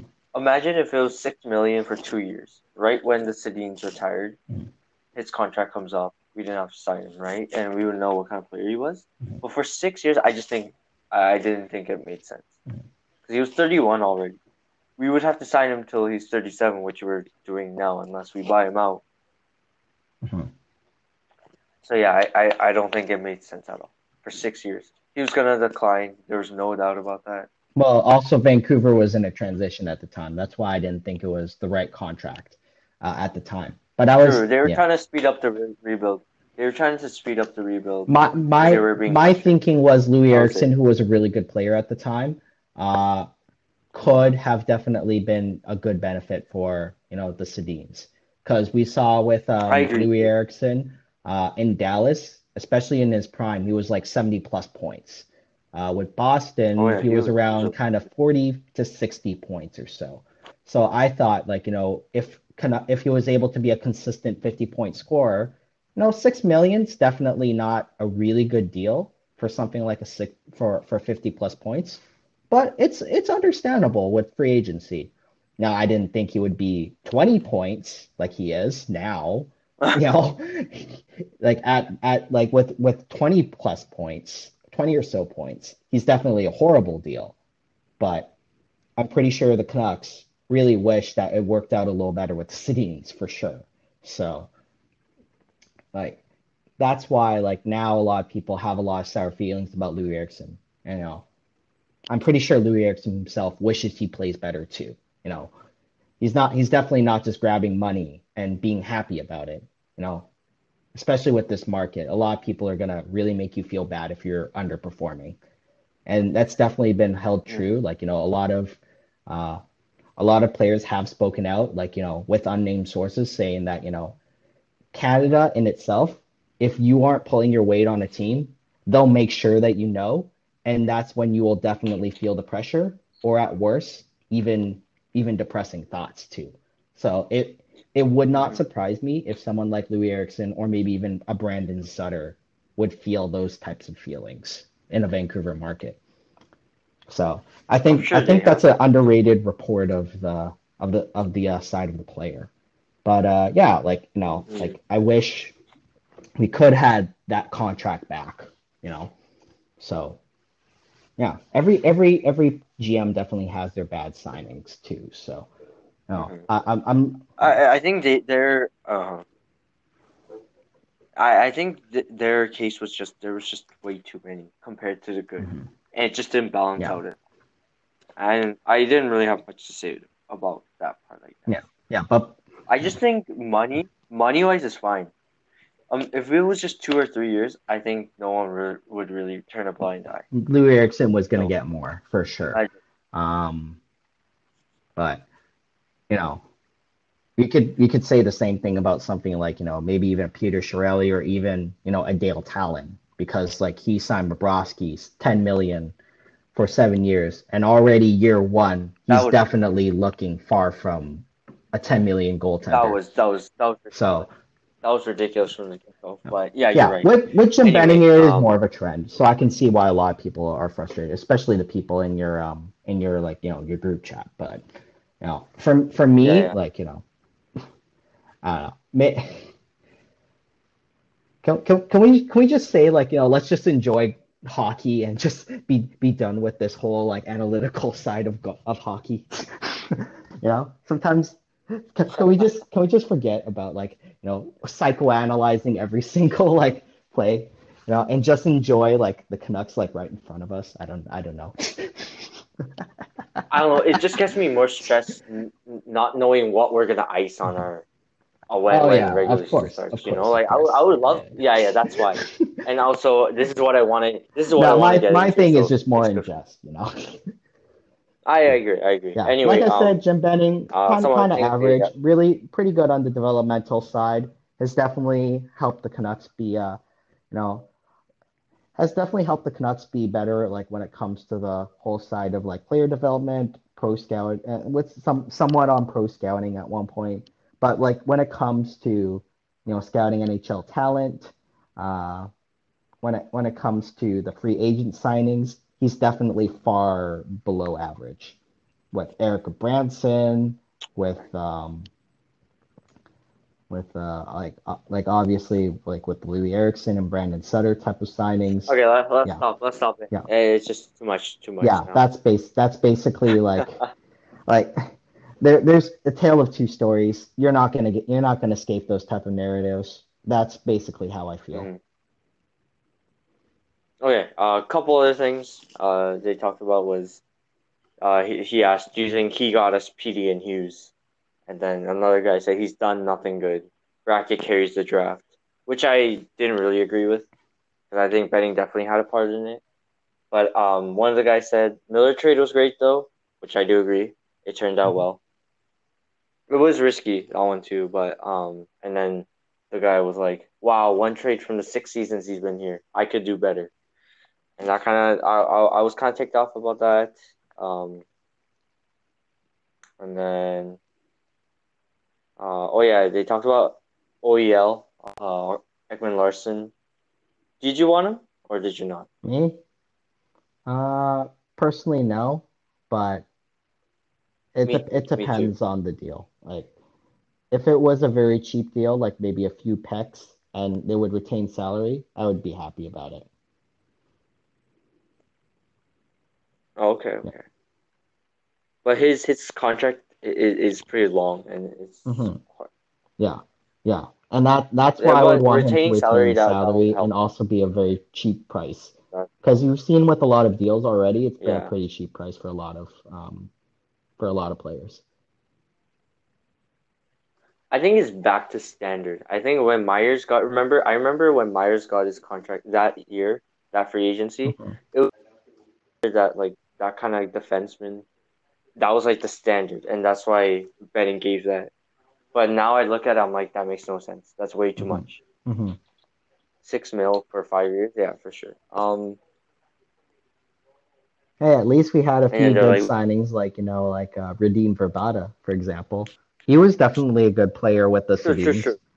So hmm yeah, but you know, I can understand, Um, you know, the yeah, big ticket UFAs. He's definitely has his fair share of like you know weak signings. hmm And then one guy said we can't even sign 1.7 for a defender. Uh, da, da, da. Oh yeah, and then I said uh, he was like name one good trade. So I was like the Leivo trade, and then he was like Leivo trade skull face, and I was like why? It was a pretty good trade. Um, came up with for a good thing Benning did. He kind of pissed me off, and then I was like, and he basically rebuilt the team to where it, where it is where it was in the playoffs, and Gillis ruined it before. He's like that's sad. Rebuilt the team, uh, and then he was like, he was like, are you kidding me? He's like, he said Benning rebuilt the team. I thought, I thought, yeah, I don't know, they didn't agree with me, but um, and then, oh, actually, let me see this. Oh, that one's actually. Yeah. That one's all the demons played. Um, rebuilt the team with Eriksson, Sutter, Beagle, Roussel, Myers, Benn, Ferland. Mhm. OMG, he called that a good rebuild because he just named all the bad ones. You know, was that fair? Mhm. Mhm. Um, how does Benning get credit for drafting PD and Hughes? And I was like, how can you completely to a GM that's been with us for five years? Mhm. So you give Benning no credit at all, and then he was like, he's been terrible all along. We suck without PD and Hughes, and our scouts got us them. Luis Chris um, Derrick Pouliot. Justin hasn't said one good thing that Benny has done. I did. Um, they just decided to ignore it. We traded McCann for Pearson. That was a bad trade. I think. Um, well, what do you think? Letting go McCann early. I mean, at least we were able to trade Erik Gudbranson for. Tanner Pearson, which I, I think that itself was a pretty good Exactly. I, deal. that, I was about to say that. But I was gonna say that. I forgot to say it, but yeah, there was that. Goody for Pearson, Miller be signing. Only good things that Yeah. happened, you know, and I say that's some wrong. some people may Um, not want to um you know admit it, but definitely the JT Miller trade definitely worked out a lot better than many many people thought. Definitely better than what I thought. I thought JT Miller at best would be top six and at worst top nine, but he's definitely turned out to be He more really, elite. yeah, it was. Hopefully it yeah. hopefully it replicates. Uh, Nils Hoglander, I hope it I I, hope he think works it was, out yeah, for this season too. You know, definitely strong Corsi for him. Strong on the forecheck. Uh, could definitely be ready to play uh, NHL minutes. Will be interesting to see too. You know, yeah. I said Holpe, uh, Leivo for Leivo for an AHLer. I thought that was a good deal. Uh, that was a good deal. Uh, and then Pearson, uh, Miller, and then Baertschi for a second, and then this second was horrendous. That player turned out to be Rasmus Andersson. Hmm. Uh, he's and he's decent better than Sven. And I was like, Baertschi was solid for us, and at that time, at that time, we needed him. And he was like, Bear was solid for a year, and I was like, he was good though, one year, and I was like two point five.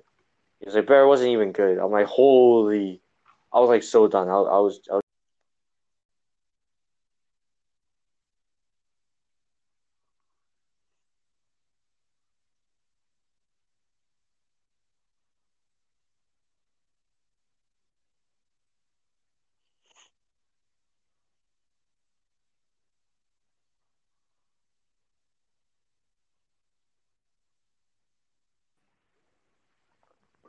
All right.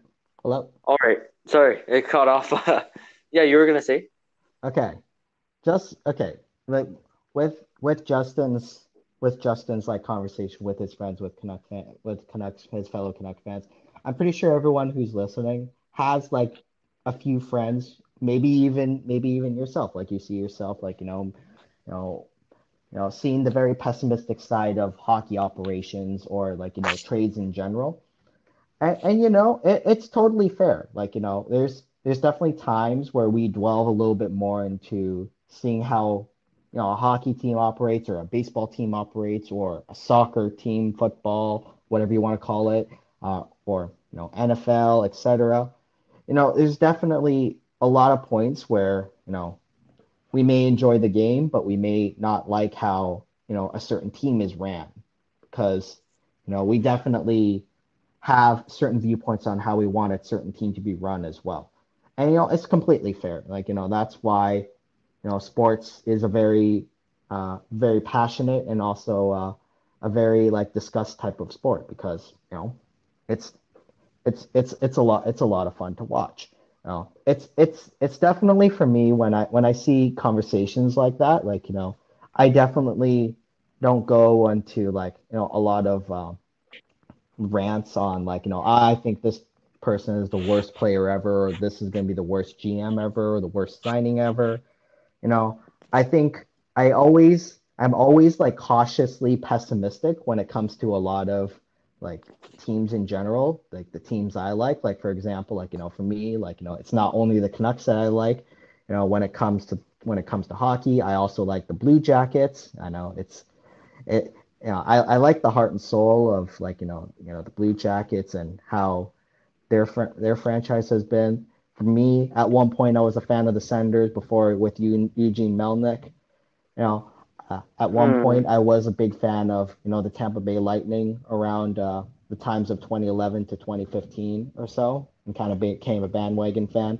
You know, in in general, when when I, what I'm basically trying to say is with with these types of like conversations, you know, I think there's definitely a point where we kind of get a little too far into trying to think of you know hockey and operations because for me like and I'm I'm far from like you know the the big Jim Benning defender myself but I think we also have to be very careful on how we see operations from the outside too because we see with certain players and with certain uh, with certain teams there's definitely different demands that each each team has and each player has on any sort of market you know, there's some play, there's some players and teams that do like the Canucks and would be more often wanting to deal with them or talk with them, and there'll be some that will put more harsher terms on the Canucks too. You know, and it's all dependent on how management is able to handle that type of stuff as well. And you know, from for for what I know, maybe Jim Benning, relative to the conversations he's having inside the offices, might actually be doing a better job than you know some people expected. I mean, there's a reason why he's still there. You know, six six years in. You know, if he was really doing a really horrible job according to the Aquilinis, he would definitely have been fired at this point. Um, but you know, there's got there's got to be reasons that I think Jim Benning is still there, according to the Aquilini family. I'm not exactly 100% sure. Like, you know, there's definitely a lot of high and low points I think with Jim Benning, like I've been discussing throughout this whole conversation. But I think we have to like, you know, both for the sakes of like, you know, of of of enjoying the sport, but also like, you know, out of respect for everyone in the hockey operations, not just the Canucks, but like the 31, well, I guess now it's going to be 32 teams in the uh, NHL. How they operate, you know, the the the noticeable intricacies that has to take to be able to properly manage a professional hockey team and you know the different the different things that fly around like you know at, at the end of the day it's not it's not all on the hands of one person but i think that you know in general it's very difficult to completely discuss if a if an organization is doing very well or not if we are not like the people who are listening in on these particular phone calls or knowing the particular landscape of of you know the world of NHL operations. For all we know, like maybe Jim Benning really wants to do particular types of deals, but wasn't able to, you know, maybe cross the line because of, you know, X conversation or certain talking point, or maybe the players not actually wanting to do a deal, etc. You know, it's it's it's difficult when when it comes to you know wanting to consume all the sports media, but I think that we also have to be very careful of not letting things go so far that we kind of turn into like a blind set of rage every time we like think about like franchises.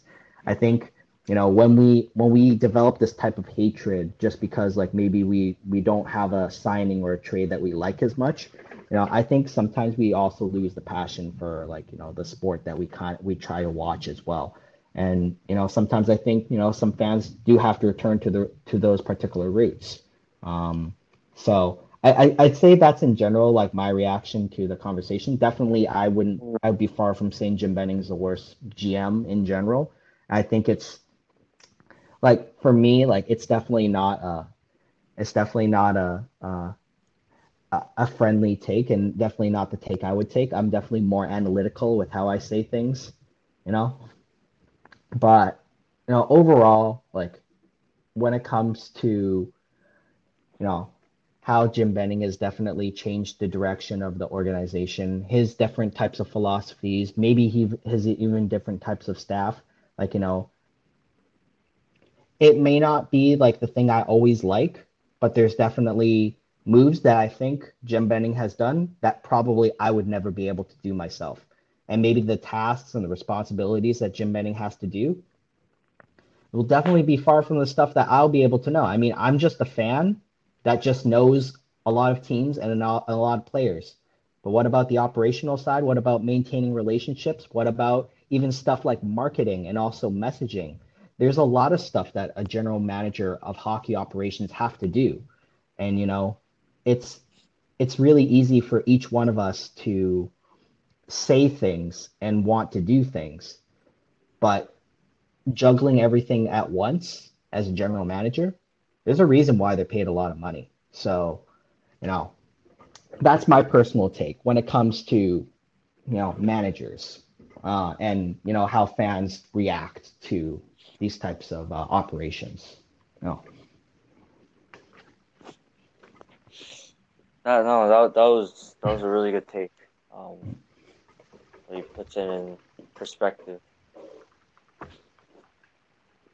Yeah it's just the sports world, you know, with fans. It's just it can be very toxic. It can be very very competitive, very passionate, in good way and also not in a good way. So mm-hmm. keeping in perspective and keeping not not yeah not turning a blind, just giving out blind rage.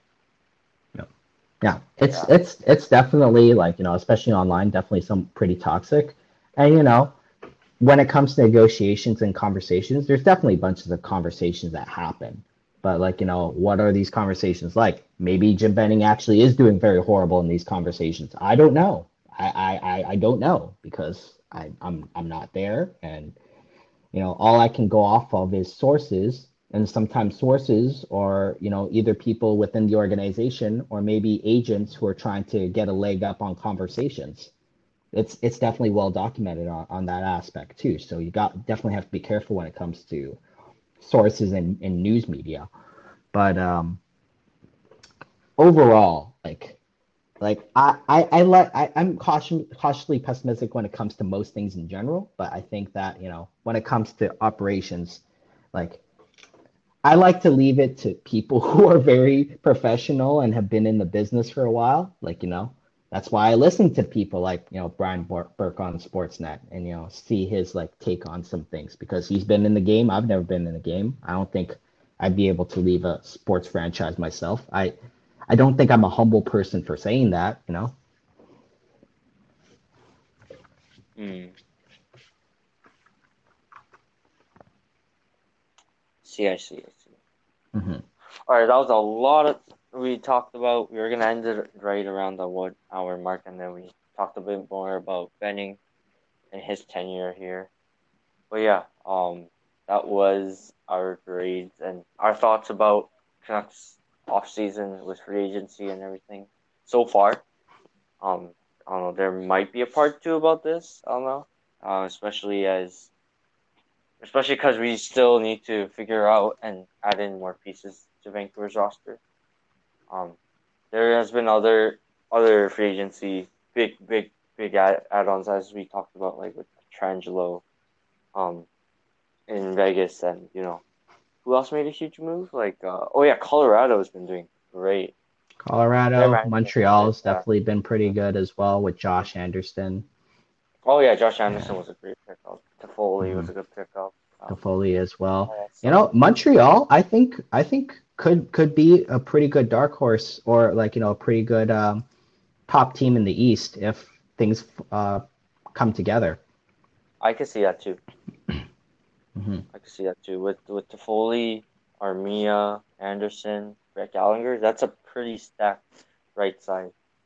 hmm And Yeah, I, I heard I heard with Yeah. uh, Toffoli, they were even maybe in thinking about putting him on the third third line because you got Gallagher, you got Anderson, and then you got Toffoli and then Armia.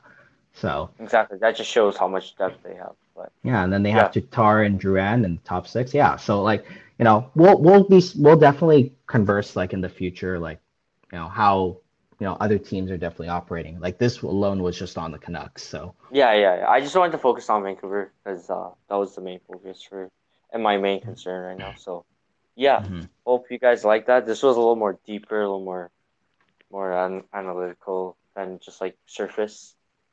And uh, I learned a lot from what uh, Jason said. He likes to. I like how Jason, you know, has a calm mindset when it comes to these things about hockey, even though it is a passionate sport.